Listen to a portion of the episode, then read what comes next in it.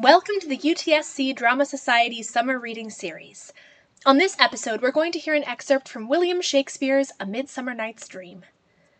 Prior to this excerpt, Bottom and his troupe of actors have been preparing for a performance of the Greek myth Pyramus and Thisbe to perform for the king's court. Elsewhere, Puck the fairy has been tasked by his master to help a group of Athenian lovers sort out their relationship drama with a little bit of love potion. Small problem, unbeknownst to Puck, rather than administering the love potion to Demetrius to fall in love with Helena, he has caused Lysander, who is currently running away with his love Hermia, to fall in love with Helena instead. This mix-up has resulted in both Demetrius and Lysander following Helena around the forest madly in love with her, which she is convinced is a joke. Oberon, the king of the fairies, has also tasked Puck with playing a joke on his wife Titania, as they have been arguing over the fate of a child they both have under their care.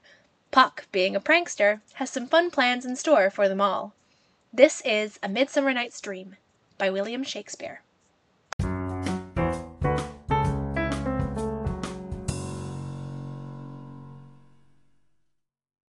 Act three, Scene one. With Titania still asleep on stage, enter the clowns, Bottom, Quince, Snout, Starveling, Snug, and Flute. Are we all met? Pat, pat. And here's a marvel convenient place for our rehearsal. This green plot shall be our stage, this hawthorn brake our tiring house, and we will do it in action as we will do it before the Duke. Peter Quince? What sayest thou, bully Bottom? There are things in this comedy of Pyramus and Thisbe that will never please. First, Pyramus must draw a sword to kill himself, which the ladies cannot abide. How answer you that? By your lack in a parlous fear. I believe we must leave the killing out when all is done. Not a whit. I have a device to make it all well. Write me a prologue, and let the prologue seem to say we will do no harm with our swords, and that Pyramus is not killed indeed. And, for the more better assurance, tell them that I, Pyramus, am not Pyramus, but Bottom the Weaver. This will put them out of fear. Well, we will have such a prologue, and it shall be written in eight and six. No, make it two more. Let it be written in eight and eight. Will not the ladies be afeard of the lion? I fear it, I promise you.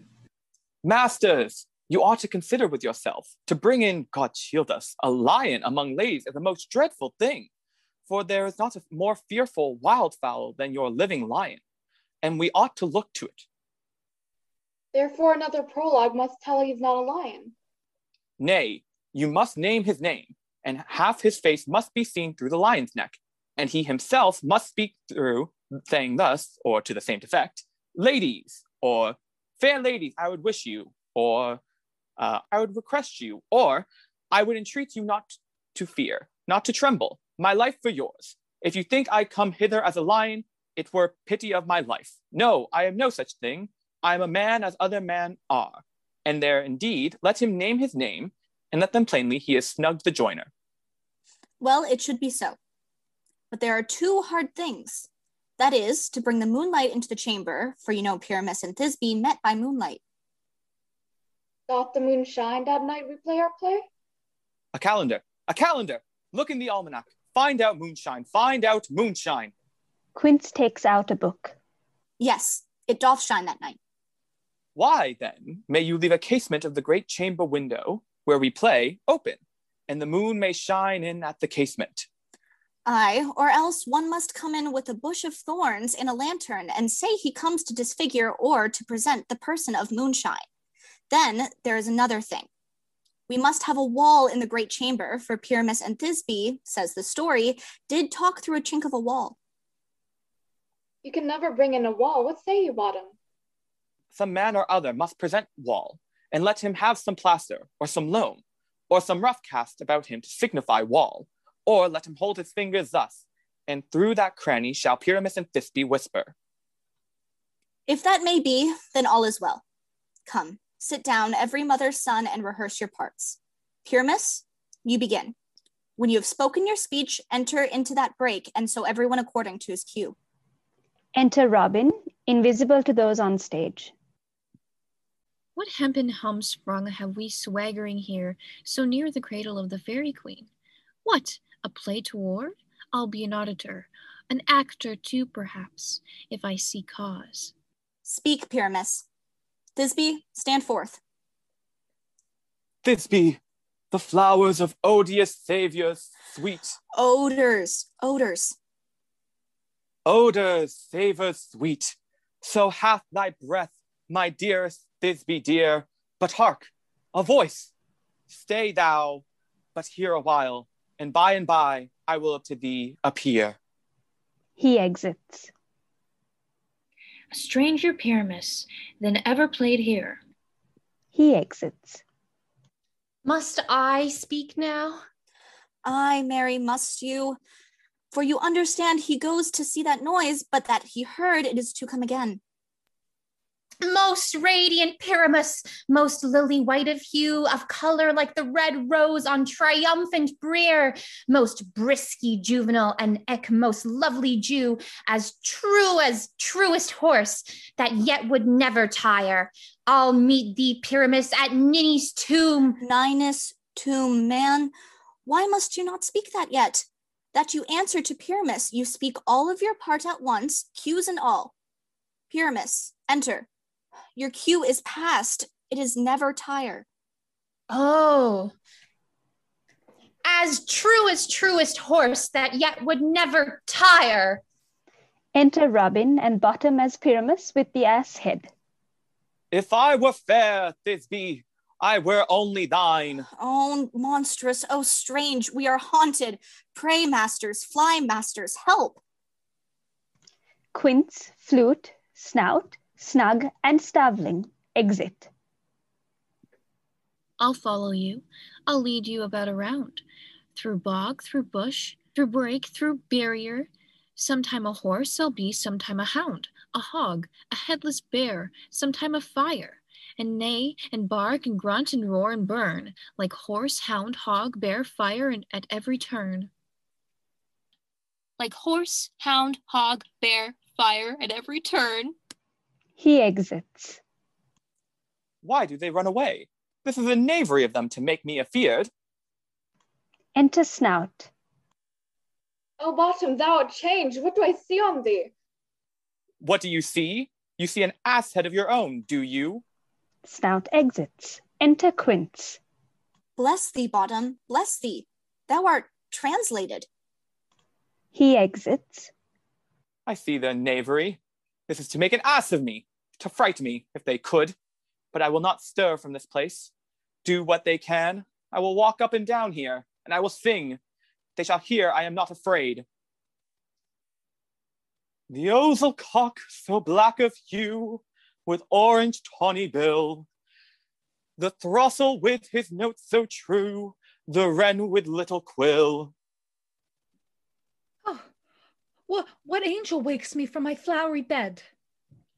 The finch, the sparrow, and the lark, the plainsong cuckoo gray, whose note full many a man doth mark, and does not answer nay. For indeed, who would set his wit to so foolish a bird? Who would give the, a bird the lie, though he cry cuckoo never so? I pray thee, gentle mortal, sing again. Mine ears much enamoured for thy note. So mine eye enthralled to thy shape, and thy fair virtues force perforce doth move me, on the first view to say, to swear, I love thee. Methinks, mistress, you should have little reason for that, and yet, to say the truth, reason and love keep little company together nowadays. The more the pity that some honest neighbours will not make them friends. Nay, I can gleek upon occasion. Thou art as wise as thou art beautiful. Not so neither, but if I had wit enough to get out of this wood, I have enough to serve mine own turn. Out of this wood do not desire to go. Thou shalt remain here whether thou wilt or no. I am a spirit of no common rate. The summer still doth tend upon my state, and I do love thee. Therefore go with me, and I'll give thee fairies to attend on thee, and they shall fetch thee jewels from the deep, and they shall sing while thou on pressed flowers dost sleep, and I will purge thy mortal grossness so, that thou shalt like an airy spirit go. Peaseblossom, Cobweb, Mote, and Mustard Seed. Enter four fairies, Peaseblossom, Cobweb, Mote, and Mustard Seed. Ready. And I. And I. And I. Where shall we go? Be kind and courteous to this gentleman. Hop in his walks and gambol in his eyes. Feed him with apricots and dewberries, and purple grapes, green figs, and mulberries. The honey bags steal from the humble bees, and for night tapers crop their waxen thighs, and light them the fiery glowworm's eyes. To have my love to bed and to rise, and pluck the wings from the painted butterflies. To fan the moonbeams from his sleeping eyes. Nod to him, elves, and do him courtesies. Hail, mortal! Hail! Hail! Hail! I cry your worship's mercy heartily. I beseech your worship's name. Cobweb. I shall desire you of more acquaintance, good master Cobweb. If I cut my finger, I shall make bold with you. Your name, honest gentleman? Peaseblossom. I pray you, commend me to Mistress Squash, your mother, and to Master Peace-God, your father. Good master Peaseblossom, I shall desire you of more acquaintance too. Your name, I beseech you, sir. Mustard Seed. Good master Mustard Seed, I know your patience well. That same cowardly, giant-like ox beef, beef hath devoured many a gentleman of your house. I promise you, your kindred hath made my eyes water ere now. I desire you of more acquaintance, good master Mustard Seed. Come, wait upon him, lead him to my bower. The moon, methinks, looks like a watery eye, and when she weeps, weeps every little flower, lamenting some enforced chastity. Tie up my lover's tongue, bring him silently. They exit. Scene two. Enter Oberon, king of fairies. I wonder if Titania be awaked, then what it was that next came in her eye, which she must dote on in extremity. Enter Robin Goodfellow. My mistress with a monster is in love, near to her closed and consecrated bower, while she was in her dull and sleeping hour, a crew of patches, rude mechanicals, that work for bread upon Athenian stalls, were met together to rehearse a play intended for great Theseus' nuptial day, the shallowest thick skin of the barren sort, who Pyramus presented in their sport, forsook his scene and entered in a break, when I did him at this advantage take, an ass's knoll I fixed on his head, and on his Thisbe must be answered, and forth my mimic comes, when they him spy, as geese, and that creeping fowler eye, a russet-plaited coughs, many in sort, rising and cawing at the gun's report. Serve themselves, and madly sweep the sky, so at his sight away his fellow fly, and at her stamp, here over and over one falls. He murder cries, and help the Athens call. Their sense thus weak, lost with their fears the strong, made senseless things begin to do them wrong. For briars and thorns at their apparel snatch, some sleeves, some hats, some yielders all catch. I led them on this distracted fear, and left sweet Pyramus translated there. When in the moment, so it come to pass, Titania walked and straightway loved an ass. This falls out better than I could devise. But hast thou yet latched the Athenian's eyes with the love juice as I did bid thee do? I took him sleeping, that is finished too, and the Athenian woman by his side, that, when he waked, of force she must be eyed. Enter Demetrius and Hermia. Stand close. This is the same Athenian. This is the woman, but not this man. They step aside. Oh, I rebuke you, him that loves you so. Lay breath so bitter on your bitter foe. Now I but chide, but I should do thee worse, for thou, I fear, hast given me cause to curse. If thou hast slain Lysander in his sleep, being o'er shoes in blood, plunge in the deep, and kill me too. The sun was not so true unto the day as he to me. Would he have stolen away from sleeping Hermia? I'll believe it as soon as the earth may be bored, and that the moon may through the center creep, and so displease her brother's noontide with the antipodes. It cannot be but thou hast murdered him. So should a murderer look so dead, so grim?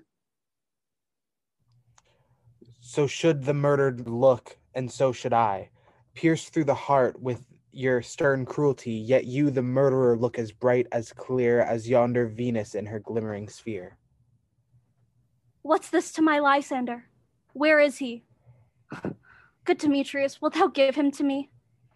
I had rather give his carcass to my hounds. Out, dog! Out, cur! Thou strew'st me past the bounds of maiden's patience. Hast thou slain him, then? Henceforth be never numbered among men. Oh, once tell true, tell true, even for my sake. Durst thou have looked upon him being awake, and hast thou killed him sleeping? Oh, brave touch! Could not a worm, an adder, do so much? An adder did it for the doubler tongue. Then thine, thou serpent, never adder stung. You spend your passion on a misfired mood. I am not guilty of Lysander's blood, nor is he dead, for aught that I can tell. I pray thee, tell me then that he is well. And if I could, what should I get therefore? A privilege never to see me more, and from thy hatred's presence part I so. See me no more, whether he be dead or no. She exits. There is no following her in this fierce vein. Here, therefore, for a while I will remain. So sorrow's heaviness doth heavier grow for debt that bankrupt sleep doth sorrow owe, which now in some slight measure it will pay, if for his tender here I make some stay. He lies down and falls asleep. What hast thou done? Thou hast mistaken quite, and laid the love juice on some true love's sight. Of thy misprision must perforce ensue some true love turned, and not a false turned true. Then fate overrules that, when man holding troth, a million fail confounding oath on oath. About the wood goes swifter than the wind, and Helena of Athens look thou find. All fancy sticks she is, and pale of cheer, with sighs of love that cost the fresh blood dear. By some illusion, see thou, bring her here. I'll charm his eyes again she do appear. I go, I go, look how I go, swifter than arrow from the Tartar's bow. He exits. Flower of this purple dye, hit with Cupid's archery, sink in apple of his eye. When his love he doth espy, let her shine as gloriously as the Venus of the sky. When thou wak'st, if she be by, beg of her for remedy. Enter Robin. Captain of our fairy band, Helena is here at hand, and the youth mistook by me, pleading for a lover's fee. Shall we their fond pageant see? Lord, what fools these mortals be! Stand aside. The noise they make will cause Demetrius to awake. Then will two at once woo one, then must need a sport alone, and those things do best please me that befall preposterously. They step aside. Enter Lysander and Helena. Why should you think that I woo in scorn? Scorn and derision never come in tears. Look, when I vow, I weep, and vows so born in their nativity, all truth appears. How can these things in me seem scorn to you, bearing the badge of faith to prove them true? You do advance your cunning more and more. When truth kills truth, O devilish holy fray, these vows are Hermia's. Will you give her o'er? Weighed oath with oath, and you will nothing weigh. Your vows to her and me, put in two scales, will even weigh, and both as light as tails. I had no judgment when to her I swore. Nor none in my mind, now you give her o'er. Demetrius loves her, and he loves not you. O Helen, goddess nymph, perfect divine, to what my love shall I compare thine eyne? Crystal is muddy, oh, how ripe and show thy lips, those kissing cherries' tempting glow. That pure, congealed white, high Taurus' snow, fanned with the eastern wind, turns to a crow. When thou holdest up thy hand, oh, let me kiss this princess of pure white, this seal of bliss. Oh, spite!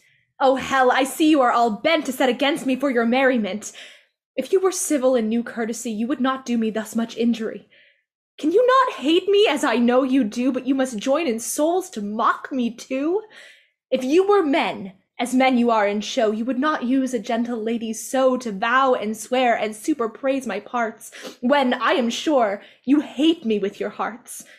You are both rivals in love Hermia, and now both rivals to mock Helena. A trim exploit, a manly enterprise, to conjure tears up in a poor maid's eyes with your derision. None of noble sword would so offend a virgin, and extort a poor soul's patience, all to make you sport. You are unkind, Demetrius. Be not so, for you love Hermia, this you know I know, And here with all goodwill, with all my heart, in Hermia's love, I yield you up my part, and yours of Helena to me bequeath, whom I do love and will do till my death. Never did mockers waste more idle breath. Lysander, keep thy Hermia, I will none. If e'er I love her, all that love is gone. My heart to her but as guest-wise sojourned. And now to Helen is it home returned, there is there to remain. Helen, it is not so. Disparage not to the faith thou dost not know, lest to thy peril thou abide it dear. Look where thy love comes, yonder is thy dear. Enter Hermia. Dark night, that from the eye whose function takes, the ear more quick of apprehension makes. Where it doth impair the seeing sense, it pays the hearing double recompense. Thou art not by my eye, Lysander, found. Mine ear, I thank it, brought me to thy sound. But why, unkindly, dost thou leave me so? Why should he stay whom love doth press to go?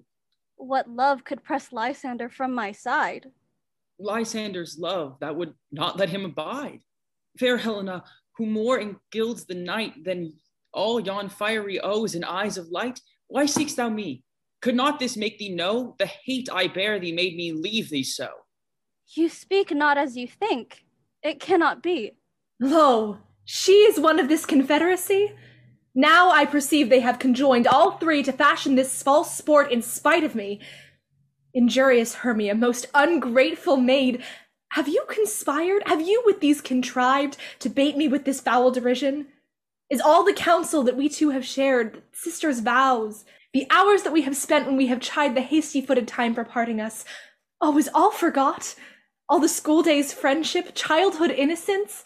We, Hermia, like two artificial gods, have with our needles created both one flower, both one on sampler, sitting on one cushion, both warbling of one song, both in one key, as if our hands, our sides, voices, and minds had been incorporate.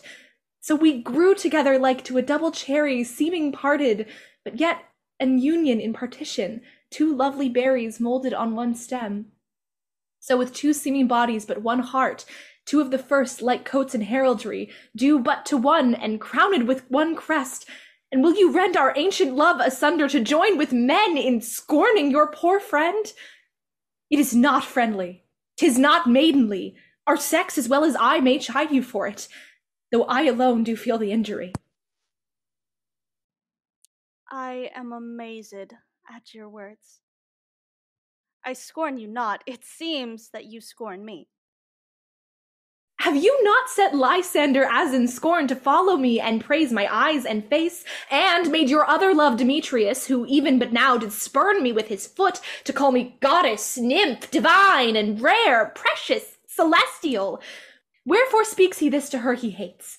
And wherefore doth Lysander deny your love, and so rich within his soul, and tender me, forsooth, affection, but by your setting on, by your consent? What though I be not so in grace as you, so hung upon with love, so fortunate, but miserable most to love unloved? This you should pity rather than despise. I understand not what you mean by this. I do. Persevere, counterfeit sad looks, make mouths upon me when I turn my back, wink at each other and hold the sweet jest up. This sport, well carried, shall be chronicled. If you have any pity, grace, or manners, you would not make me such an argument, but fare you well. 'Tis partly my own fault, which death or absence shall soon remedy. Stay, gentle Helena. Hear my excuse, my love, my life, my soul, fair Helena. Oh, excellent. Sweet, do not scorn her so. If she cannot entreat, I can compel. Thou canst compel no more than she entreat. Thy threats have no strength in her weak prayers. Helen, I love thee. By my life I do. I swear by that which I will lose for thee, to prove him false that says I love thee not. I say I love thee more than he can do. If thou say so, withdraw and prove it too. Quick, come.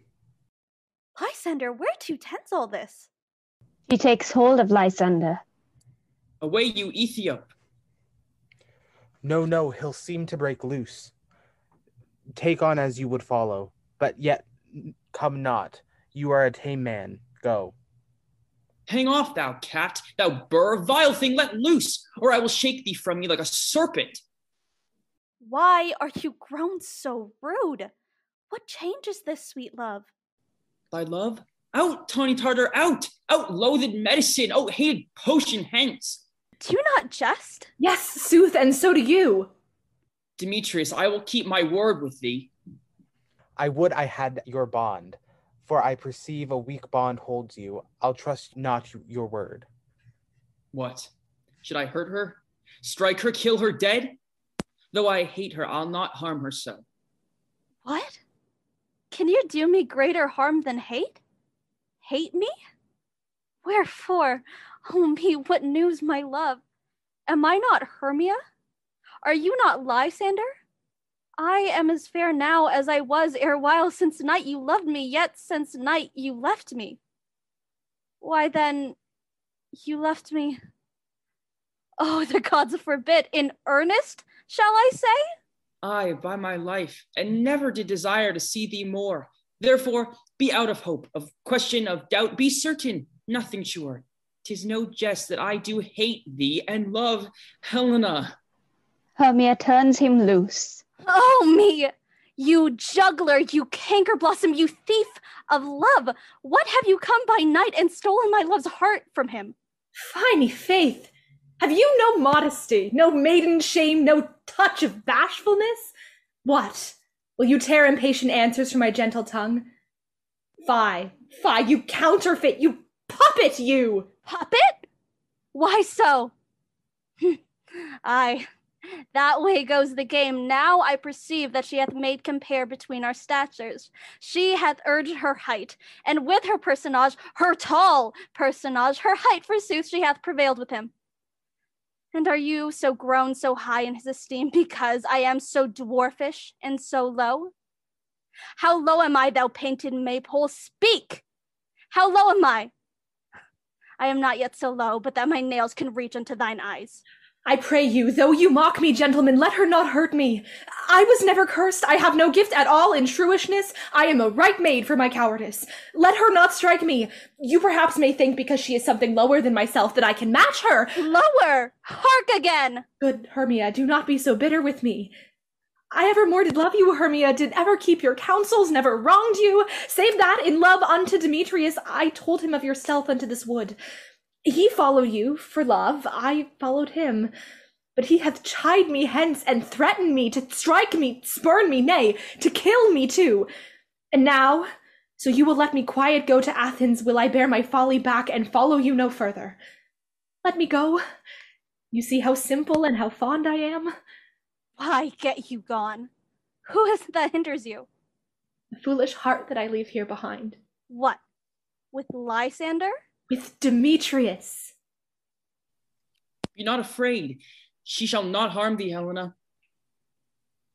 No, sir, she shall not, though you take her part. When she is angry, she is keen and shrewd. She was a vixen when she went to school, and though she be but little, she is fierce. Little again. Nothing but low and little. Why will you suffer her to flout me thus? Let me come to her. Get you gone, you dwarf, you minimus of hindering knotgrass maid, you bead, you acorn! You are too officious. In her behalf that scorns your service, let her alone, speak not of Helena. Take not her part, for it thou dost intend. Never so little show of her love, thou shalt abide it. Now she holds me not. Now follow, if thou darest to try whose right of thine or mine is most in Helena. Follow? Nay, I'll go with thee, cheek by jowl. Demetrius and Lysander exit. You, mistress, all this coil is long of you. Helena retreats. Nay, go not back. I will not trust you. I, nor longer stay in your cursed company. Your hands than mine are quicker for a fray. My legs are longer, though, to run away. She exits. I am amazed and know not what to say. She exits. This is thy negligence. Still thou mistakest, or else committ'st thy knaveries willfully. Believe me, King of Shadows, I mistook. Did not you tell me I should know the man by the Athenian garments he had on? And so far blameless proves my enterprise, that I have anointed an Athenian's eyes, and so far am I glad it so I did, and this their jangling I esteem a sport. Thou seest these lovers seek a place to fight. High, therefore, Robin, overcast the night. The starry welkin cover thou anon with drooping fog as black as Acheron, and lead these testy rivals so astray as one come not within another's way. Like to Lysander sometime frame thy tongue, then stir Demetrius up with bitter wrong, and sometime rail thou like Demetrius. And from each other look thou, lead them thus, till o'er their brows doth counterfeiting sleep with leaden legs and batty wings doth creep, then crush this herb into Lysander's eye. He gives a flower to Robin, whose liquor hath this virtuous property to take from thence all error with his might, and make his eyeballs roll with wonted sight. When they next wake, all this derision shall seem a dream and fruitless vision. And back to Athens shall the lovers wend, with league whose date till death shall never end. Whilst I in this affair do thee employ, I'll to my queen and beg her Indian boy. And then I will her charmed eye release from monster's view, and all things shall be peace. My fairy lord, this must be done with haste, for night's swift dragons cut the clouds full fast, and yonder shines Aurora's harbinger. All whose approach, ghosts wandering here and there, troop home to churchyards, damned spirits all, that in crossways and floods have burial, already in their wormy beds are gone. For fear lest day should look their shames upon, they willfully themselves exile from light, and must for aye consort with black-borrowed night. But we are spirits of another sort. I with the morning's love have oft made sport, and, like a forester, the groves may tread even till the eastern gate, all fiery red, opening on Neptune with fair blessed beams, turns into yellow gold his salt-green streams. But notwithstanding, haste, make no delay. We may effect this business yet ere day. He exits. Up and down, up and down, I will lead them up and down. I'm feared in field and town, goblin lead them up and down. Here comes one. Enter Lysander. Where art thou, proud Demetrius? Speak thou now. Here, villain, drawn and ready, where art thou? I will be with thee straight. Follow me, then, to plainer ground. Lysander exits. Enter Demetrius. Lysander, speak again. Thou run away, thou coward. Art thou fled? Speak, in some bush. Where dost thou hide thy head? Thou coward, art thou bragging to the stars, telling the bushes that thou lookest for war, and wilt not come? Come, come, recreant.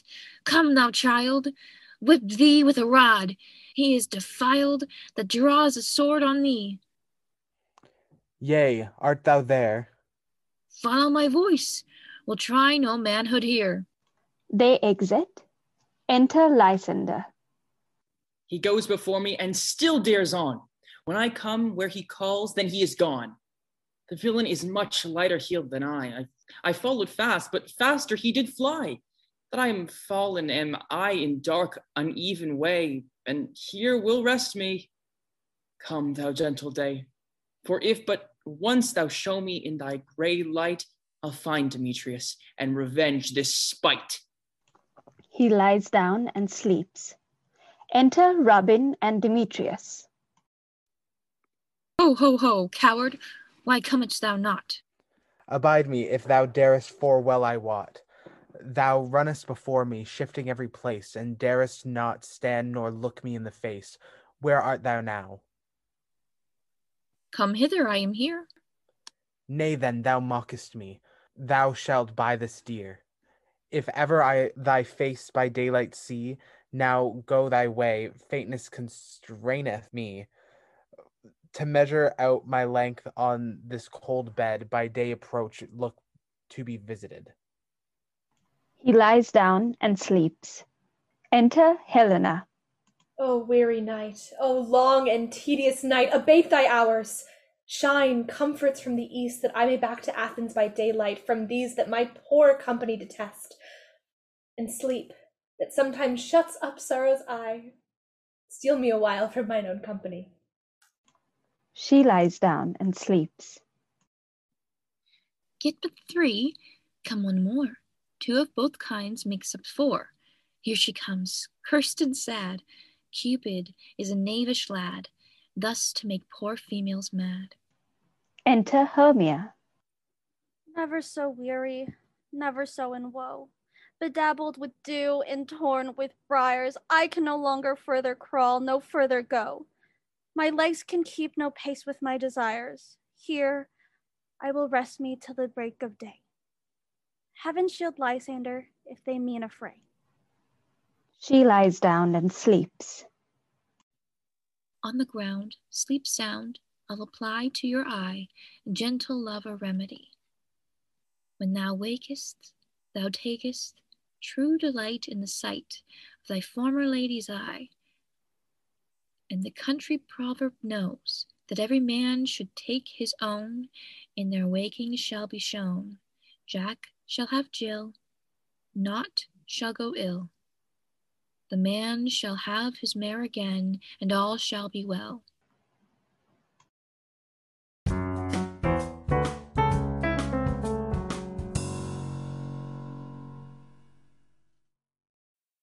Thank you for tuning in to this episode of the U T S C Drama Society Summer Reading Series.